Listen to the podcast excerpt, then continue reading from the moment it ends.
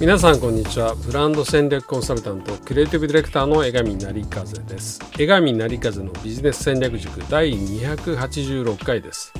この講座はブランディングマーケティングあるいはビジネス全般の戦略やスキルに関わる全てのことを誰にでも分かるようにお伝えしていく講座です。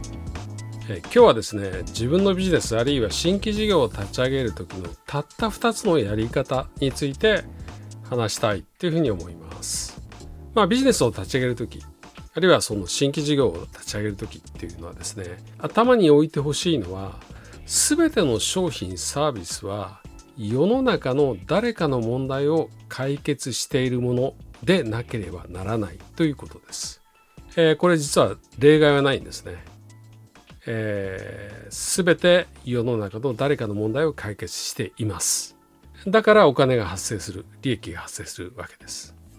例えば喉が渇いたっていう問題を解決するために清涼飲料水はあります。誰かとつながっていたい。みんなに自分のことを知ってもらいたいという思いのために SNS は生まれました。スポーツから、まあ、アート作品エンターテインメントも全部同じですね。お金のやり取りつまり経済の循環の中にある全てのもの、まあ、要するにビジネスはですね全て誰かの問題を解決しています。新しいビジネスとか事業を立ち上げるということは、まあ、今までにない方法やレベルでそれらの問題を解決するということに他なりません、えー、今までにない方法つまりこれはイノベーションですよね。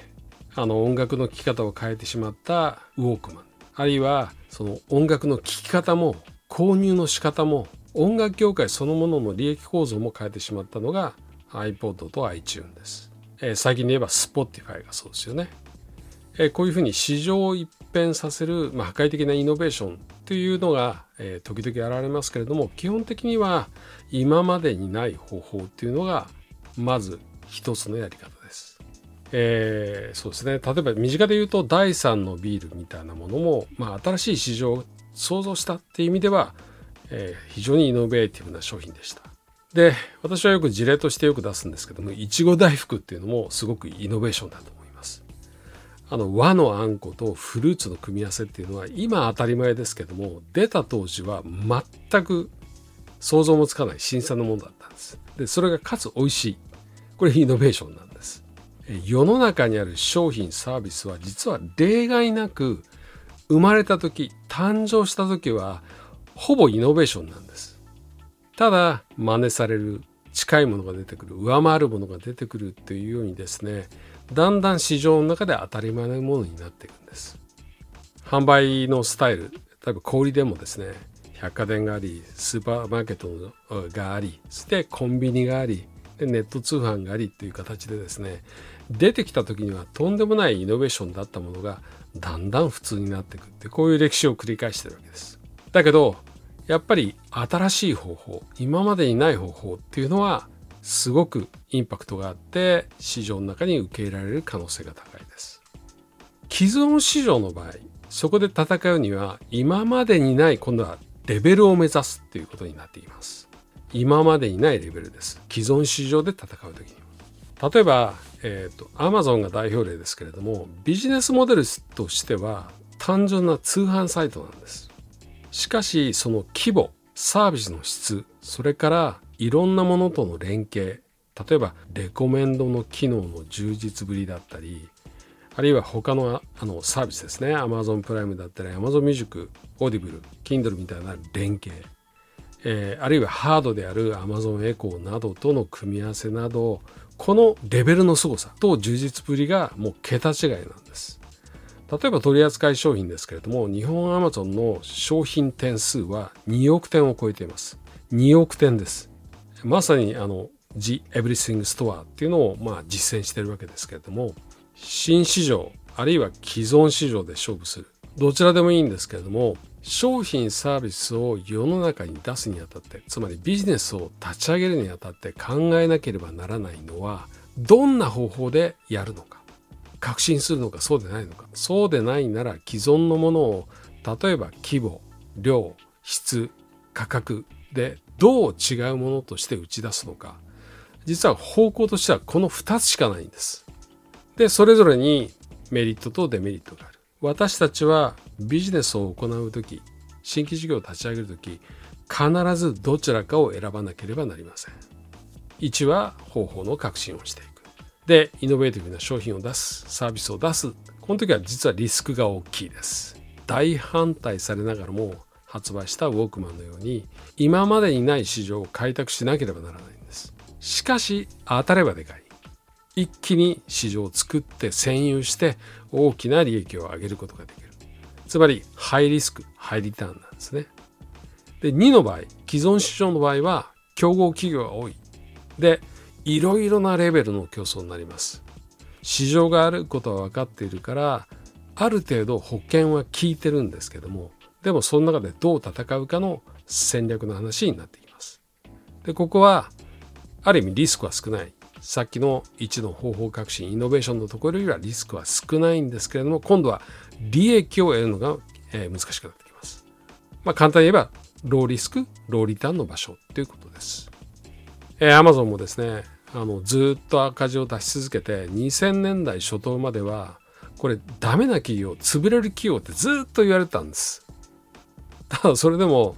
えー、ジェフ・ベゾスはですねあの巨大な物流拠点を、まあ、日本もそうですけどもどんどん整備にお金を突っ込んでいった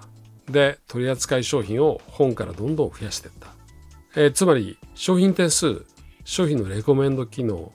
それと配送スピードが他社に対しての圧倒的なアドバンテージになることを多分見越していたんだろうと思うんです。Amazon Japan の年間売上が2兆5000億です。通販で2位がヨドバシカメラで2100億です。まあ簡単に言うと10倍以上なんです。アマゾンが。で、なおかつ、えー、日本の通販2位から30位までの通販会社の売り上げ全部足してもアマゾン1社にかなわない状態になってるんです。これがレベルの競争っていうことです。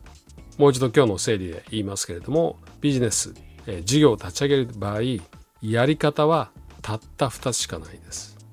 一つは今までにない革新的な商品やサービスを市場に送り出すイノベーションの方法。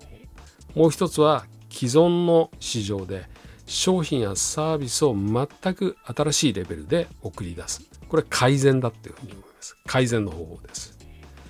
えー、ビジネスの種アイデア自分たちが持ってる資源技術能力経験どちらのやり方が向いているのかどちらに情熱を感じるのかっていうのを考えてみてください。そしてタイミングめちゃめちゃ重要です。タイミングです。少しだけ夜中より早く半歩先を行くタイミング、えー、これが重要だと思います。23歩早かったらダメなんですね。例えば昔セカンドライフってありました。要はメタバースです。でも一瞬盛り上がったけどダメになりました。これ早すぎたんです今だったら全然違ったかもしれません。えー、タイミング非常に重要なんですね。それとリスク。ハイリスク、ハイリターンのところでもリスクをなるべく小さくしてやっていくってことが重要になります。アップルは小さなガレージ、たった2人でスタート。アマゾンも本の販売、たった3人でスタートしています。えー、リスクをできるだけ抑えながらやっていく。さらにタイミングを測る。まあいろんなことを考えなきゃなんないですけどもどっちかの方法を選びながらやっていくっていうのがまずビジネスを立ち上げる時の基本かなっていうふうに思います。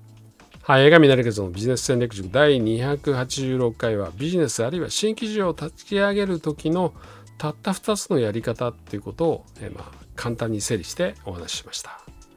今いろいろな分野でリーダーを目指そうとする人たちがそれぞれのビジョンを描きまたそのための戦略を作り実践する場として送風塾、えー、創造の層ですねクリエイトの層、えー、これに風と書いて送風塾です。これを主催しています。世の中に風を作っていく塾です。ホームページはソフー .tokyo sofu.tokyo を入力するかもしくは漢字3文字送風塾で検索できます。ではまた次週お会いいたしましょう。